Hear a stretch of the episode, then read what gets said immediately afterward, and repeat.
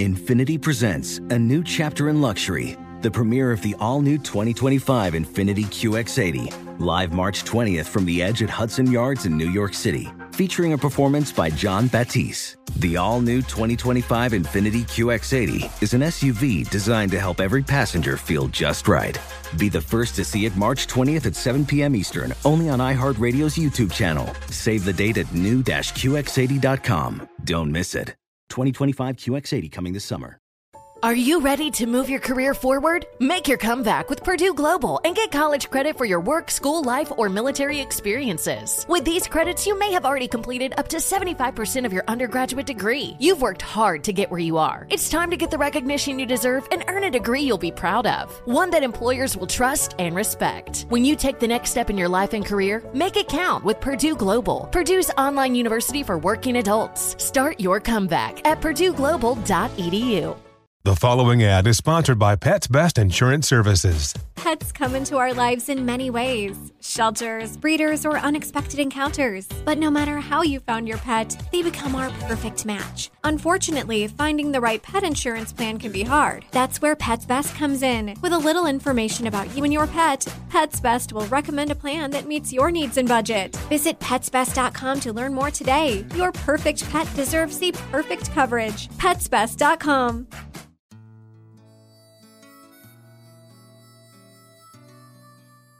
We can see it all so clearly. Thanks to decades of Hollywood films, our image of the Wild West is pretty defined. Chisel jawed cowboys riding high on horseback, maybe a rugged Teddy Roosevelt trudging across the Yellowstone Valley. Guns and leather and sweaty horses. You get the idea. But it's not that accurate.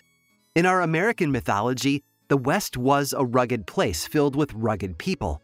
It was a place for tough guys and saucy ladies. But those weren't the only kinds of folks who lived there, of course.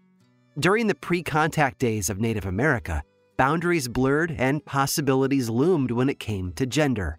Many Native cultures had expansive views on what it meant to inhabit a body, and over 130 tribes across North America showcased some type of gender nonconformity in their community. They were known as two spirit people, and for many indigenous groups, they were viewed as sacred they often served as healers and medicine folks. They had places of reverence in society. But not all people were so accepting. European colonizers, who came from a very different culture, sought to eradicate those who didn't conform to their rigid understanding of what it meant to be male and female and how one should be playing out those roles. In 1513, for example, the Spanish conquistador Vasco Nunez de Balboa sentenced around 40 gender nonconforming indigenous people to death. And as the late 17th century arrived, French colonizers further denounced and stigmatized those practices, casting an oppressive pall over those who defied their rigid norms. The dawn of the 20th century saw Western scientists and their creation of the taxonomic system. People became obsessed with categories and classifications, and figuring out how to place animals, vegetables, and minerals in little tiny boxes. This led to a lot of people assuming that there were right ways to be and wrong ways to be, with little room for anything else. Like I said before, we can see the Wild West so clearly. We have specific assumptions, specific images that try to capture how the people in that place and time might have looked and dressed and carried themselves. But when it came to the wild frontier, gender was a lot more complicated than any of us could imagine. I'm Aaron Mahnke, and welcome to the Wild West.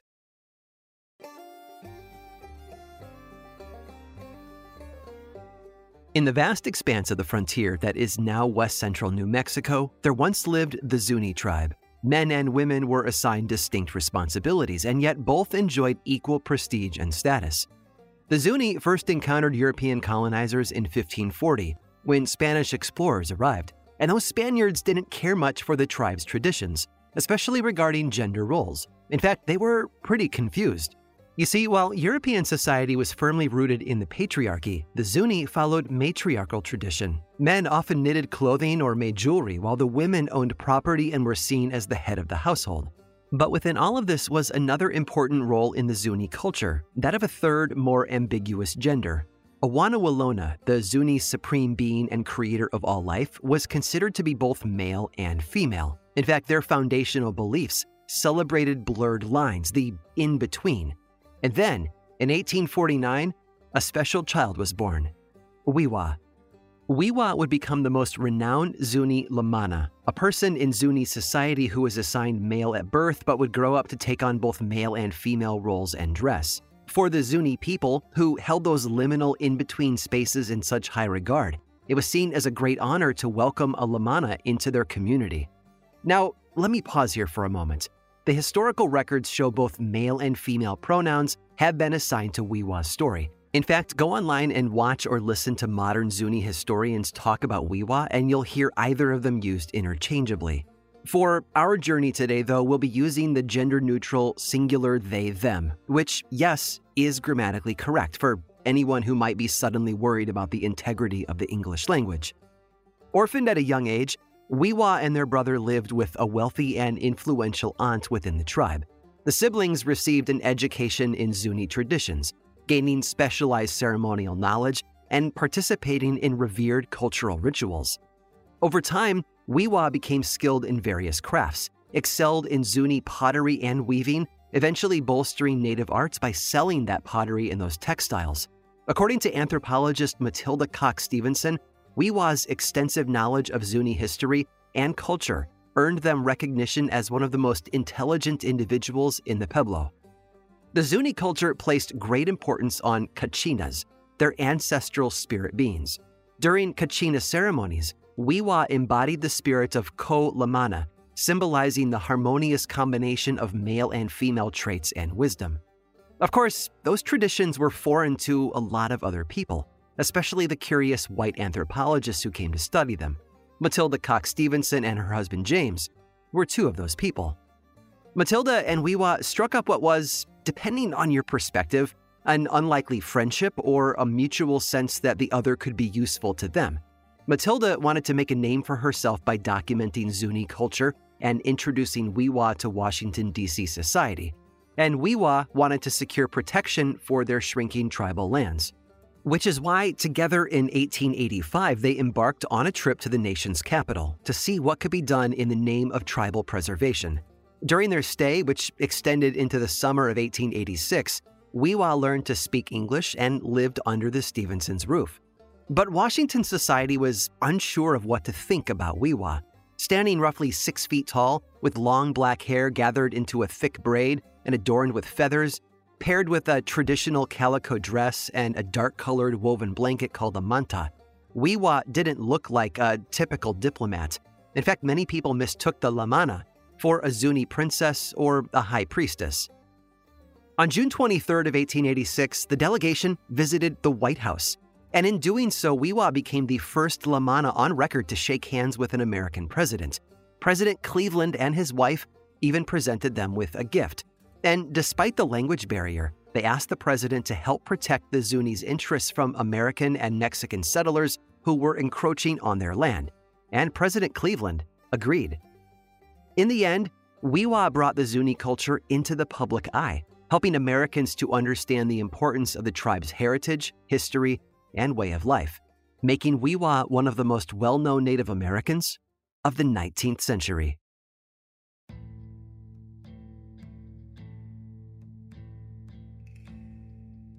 Custer had a secret. In 1874, the military leader, then a lieutenant colonel, returned from South Dakota's Black Hills, and he carried with him some news that would ignite a frenzy the discovery of gold on Native American land. The territory where the gold had been found was protected by the Treaty of Fort Laramie, an agreement made six years earlier in 1868 between the Lakota Sioux and the U.S. government. Some tribal leaders, though, like Sitting Bull and Crazy Horse, didn't agree with the treaty. It asked the tribes to give up their nomadic lifestyle and instead depend on government aid. As you can imagine, this led to conflicts between settlers and people from those tribes. The US government had been pressing the Lakota Sioux to sell their sacred land to them, but the native peoples had refused. So in late 1875, the government basically just demanded that all Lakota report to reservations with a deadline of January 31st of 1876. If they refused, they risked being labeled as hostiles.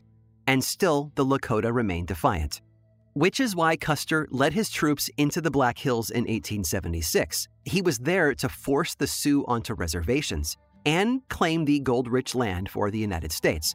And as we all know, Custer's last stand was a victory for the Native American people and is still remembered today as the U.S. Army's most devastating defeat in the Plains Indian War.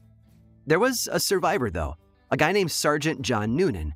He'd been left behind at the Yellowstone Depot, ordered to tend the cattle there, while Custer led the rest of the battle.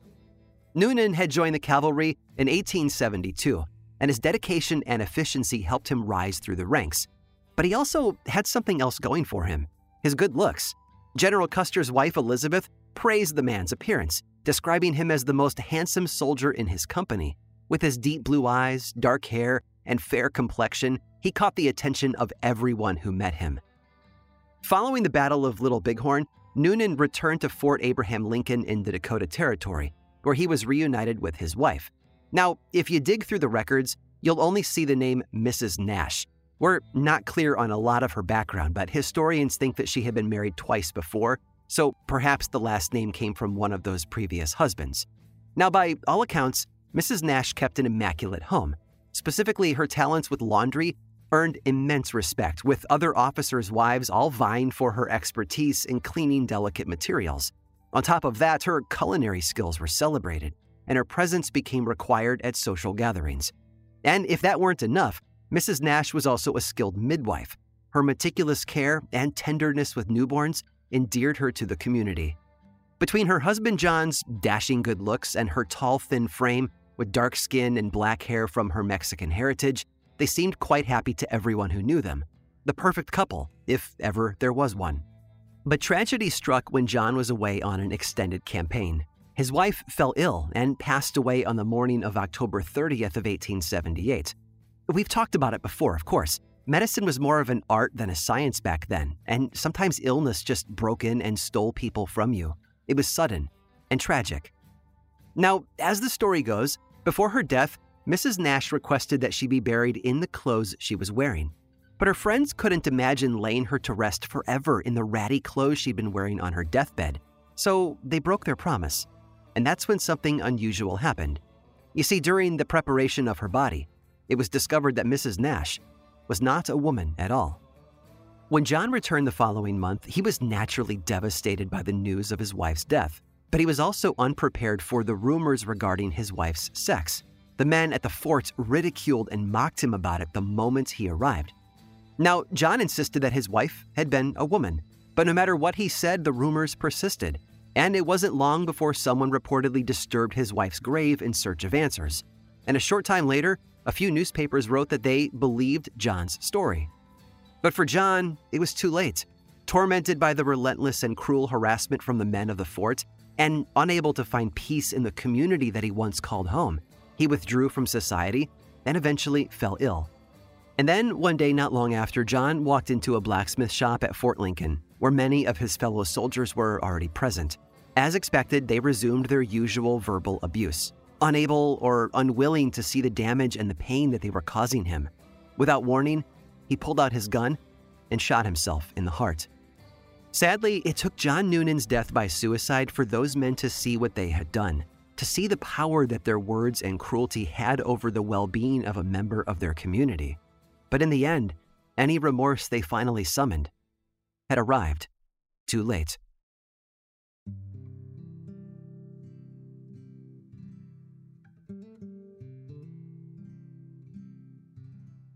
Tragedy roamed free across the Wild West, but thankfully there are happier stories too.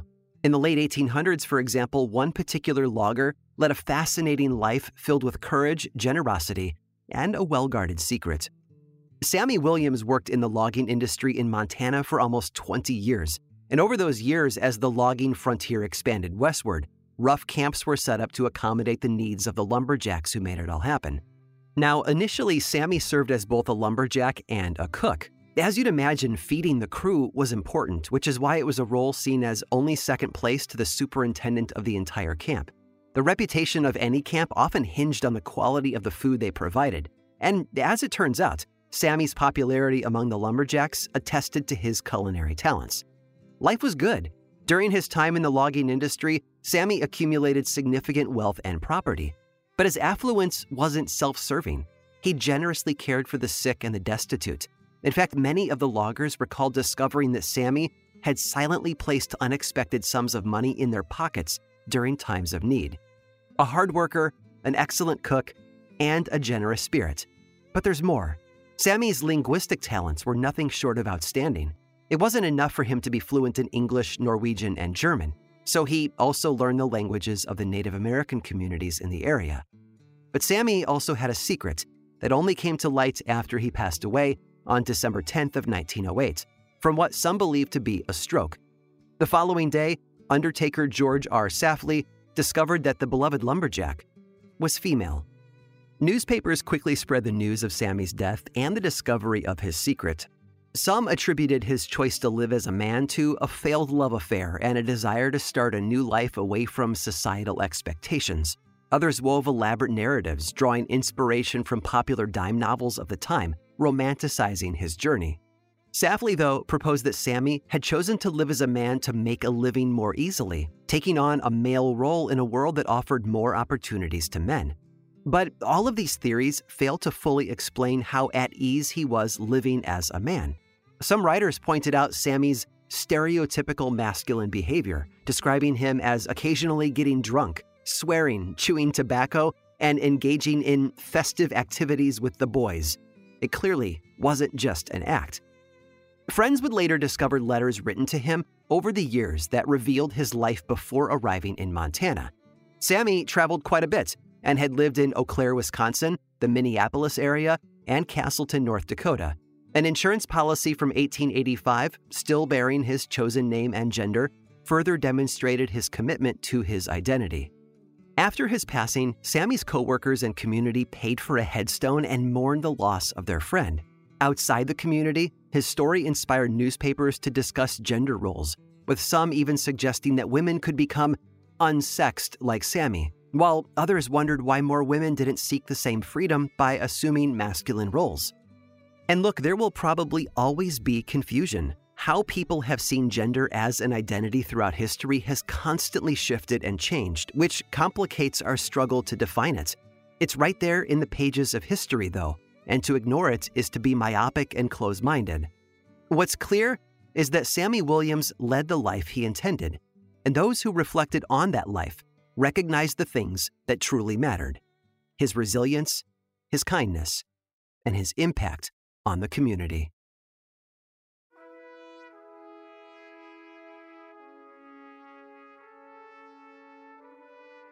The story wasn't uncommon. In the rugged American West, where dreams and realities often collided head on, the lives of people like Sammy Williams remained hidden. Newspapers of the era reported on hundreds of stories of women who lived as men and men who lived as women, and it's likely that it was just the visible tip of a much larger iceberg. And these stories didn't just take place in the West either, but rather all over the world and all throughout history. But like I said at the beginning, when most of us think of the Wild West, we think of how Hollywood and books have presented that era to us, full of hardcore outlaws and Stetson wearing cowboys. And with a few exceptions, the women in those stories have always been stereotypically feminine and subservient. But maybe those assumptions are a lot farther from the mark than we've ever realized. Take, for example, the story of Milton Matson. He found himself in the public eye in 1895 when authorities in San Jose threw him in jail. His crime? He had supposedly tried to deceive others for financial gain. In the process, though, the jailers realized the Matson had been born female. It wasn't until he became a media sensation that Matson confessed to feeling more like a man than a woman. And as you'd imagine, the press relentlessly chased his story. Eager for juicy details, they even dug into his relationship with his fiancee, Helen Fairweather, who staunchly defended her love for Matson. And then there's the story of Charlie Parkhurst. During the 1850s, he was known throughout California for his legendary courage and skill as a stagecoach driver. He had bravely faced down dangerous outlaws and saved lives. But after he died in 1879 and his friends prepared his body for burial, they were shocked to learn that Charlie had been a female at birth. And back in 1904, another story caused quite a stir, grabbing headlines and the attention of readers everywhere. Joe Monahan, a rancher from Idaho, had passed away. Now, rumors had long circulated about Joe. The community had heard curious things about him, but were never so bold as to ask him to his face about the rumors. But upon his death, it was confirmed Joe had been born female. And the media, of course, jumped on the story, creating sensationalized tales about lost love and betrayal. In one theory, they made Joe out to be a woman who had once been wronged by a cruel lover. But these stories were all heavily influenced by society's beliefs about what love and tragedy should look like. The way most people saw it, there were strict roles that everyone was supposed to fit into, and these folks simply refused to play along. They just wanted to live their lives without having to share every last detail with the rest of the world. And I think the same can be said for all of us.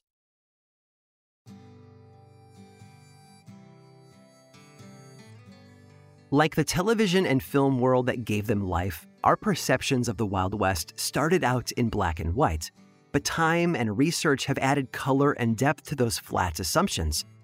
Don't worry, if your favorite Western characters are those half shaven cowboy lawmen and powerful, elegant ladies back at the saloon, you will never run short on examples. But I hope today's journey has helped you see that the stories never end there. There's always nuance, always depth, and always variety. And that is a good thing. But we're not done just yet. We've saved one more tale to share with you, and if you stick around through this brief sponsor break, my teammate Ali Steed will tell you all about it. Witness the dawning of a new era in automotive luxury with a reveal unlike any other as Infiniti presents a new chapter in luxury, the premiere of the all new 2025 Infiniti QX80. Join us March 20th live from the edge at Hudson Yards in New York City, featuring an unforgettable performance by Grammy and Academy Award winning singer, songwriter, and composer, John Batiste. The all new Infiniti QX80 is unlike any luxury SUV you've ever seen. Smart enough to anticipate your needs even before you do. Every line, curve, and detail was thoughtfully crafted so everything for every passenger feels just right. Don't miss it. Mark your calendars and be the first to see it March 20th at 7 p.m. Eastern, only on iHeartRadio's YouTube channel. Save the date at new-QX80.com. 2025 QX80 coming this summer. Spring is a time of renewal, so why not refresh your home with a little help from Blinds.com? We make getting custom window treatments a minor project with major impact. Choose from premium blinds, shades, and shutters. We even have options for your patio, too. Blinds.com invented a better way to shop for custom window treatments. There's no pushy salespeople in your home or inflated showroom prices. Our design experts can help you find the perfect window treatments on your schedule. We'll even send free samples directly to you. Plus, we can handle the measuring and installation for you. Unlimited window treatments installed for just one low cost. And with Blinds.com, you'll always get transparent pricing, no hidden fees. Our free shipping and 100% satisfaction guarantee can put the spring back into your step and into your home, too. Shop Blinds.com right now and save 40% site wide. Get 40% off for a limited time at Blinds.com. Blinds.com. Rules and restrictions may apply. You're ready for a comeback. And with Purdue Global, you can do more than take classes. You can take charge of your story, of your career, of your life. Earn a degree you can be proud of and get an education employers respect. It's time, your time, not just to go back to school, but to come back and move forward with Purdue Global, Purdue's online university for working adults. Start your comeback at purdueglobal.edu.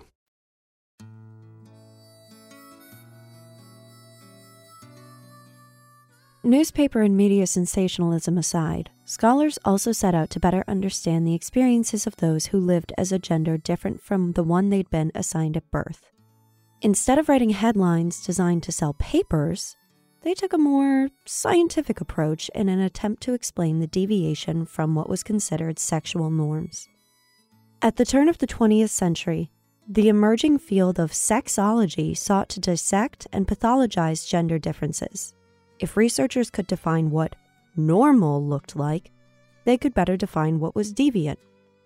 In one of those academic texts, we learn about the life of an individual simply known as M. You see, M was one of four case studies presented under pseudonyms in an article titled Transvestism A Contribution to the Study of the Psychology of Sex, published in the New York Medical Journal in 1914. At the time, M was 62 years old. His age suggests that he had a lifetime of experiences that shaped his understanding of his identity. From an early age, M regarded himself as a man who had a strong affinity for wearing women's clothing, which was clear from a letter he wrote about his childhood memories. He'd always known who he was. He wrote that his playmates were always girls, and that his preferred toys were dolls, ribbons, and miniature household items. He even possessed a talent for making dolls and crafting clothes for his sisters and other girls. And at the age of 10, he showed a remarkable experience for cooking and meal preparation that far surpassed those of older boys. He also had a protective side and readily defended his girlfriends against teasing or harassment. Though his behavior might have been less masculine than society thought was proper, all was still well. It's unclear from his writings, but M might have been allowed to wear girls' clothing at home, at least when his parents didn't have company. He was 15 when his uncle came to visit in 1867. Again, we're unsure of the specifics, but it appears M might have worn boys' clothing during his uncle's stay, but that wasn't enough to hide his secret. It didn't take long for his uncle to find the hidden stash of dresses, and to say the discovery made him upset would be an understatement. His uncle took the matter up with his brother, ranting on and on about his nephew's sinful ways. The aftermath was a disaster. After receiving a scathing scolding, M's father demanded that every piece of girl's clothing he owned be burned. He also issued a dire warning. Any future sightings of his son wearing or keeping female attire would be met with severe consequences. If M valued the ability to walk without crutches, he'd do what he was told. From here on out, he would become more masculine. Distraught at the ultimatum, M made the decision to leave home and make his way westward. By the spring of 1867, M's travels brought him to Grand Isle, Nebraska, where he found a job driving a team of horses while a railroad was being built. As the fall arrived, he ventured out onto the Nebraska prairie and took up buffalo hunting. And, staying true to himself, he privately continued to dress in women's clothing. In his own words, he said that when he dressed as a woman, he experienced enhanced logical thinking, a liberated sense of being, and an ability to solve complex problems that eluded him under different circumstances. He'd run away west and found a better life, but M still desperately wanted the freedom to wear women's clothing whenever he chose. Unfortunately, he knew he'd be ridiculed, or worse. His adventures on the frontier came in many forms and jobs. He was once a sheriff, a newspaper publisher, a justice of the peace, and a detective for the U.S. Marshal's Office. M proudly declared his contribution to westward expansion his legs carried the scars of bullets, wounds he had covered with petticoats whenever the opportunity arose. Despite the dangers presented, all his troubles seemed to fade away when he dressed in the clothing he preferred. We'll likely never know M's true identity, but we do know that even in the Wild West, where we've painted a picture of the most square jawed and masculine men in the vein of John Wayne, in real life, there were those who had to pretend to be someone they were not, and a fortunate few were able to live an authentic life, regardless of the secrets they felt compelled to hide. Grim and Mild Presents The Wild West was executive produced by me, Aaron Mahnke, and hosted by Aaron Mahnke and Alexandra Steed.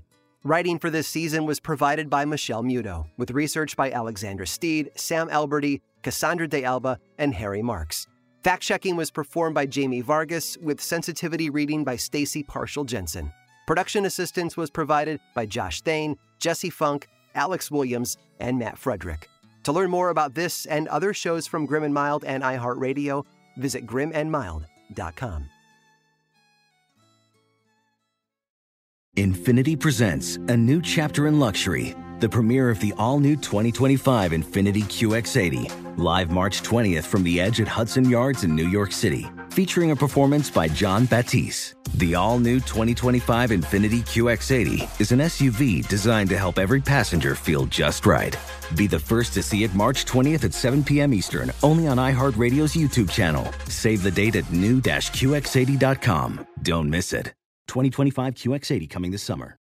Turns out a delightfully clean home can make for a delightful start to the day. At Mrs. Meyer's, everything they make is inspired by the garden. With plant derived and other thoughtfully chosen ingredients, their cleaning products smell like a dream and work like the Dickens, leaving your home sparkly clean and your to do list tackled in no time. Goodness, there's no better feeling than that. Mrs. Meyer's, rooted in goodness. Visit MrsMeyers.com today. Farm to store in days, not weeks. That's 80 Acres Farms. Did you know most salads travel over 2,000 miles to reach your plate? But not 80 Acres Farms. Their crisp salad greens and herbs are food less traveled. They stay fresher for longer in your fridge. My salad lasts all week long, which means less food waste and easy meal planning. Oh, and did I mention there's zero need to wash these greens? Because 80 Acres Farms uses zero pesticides. Visit 80acresfarms.com to learn more and find their salads and salad kits at your local Harris Teeter.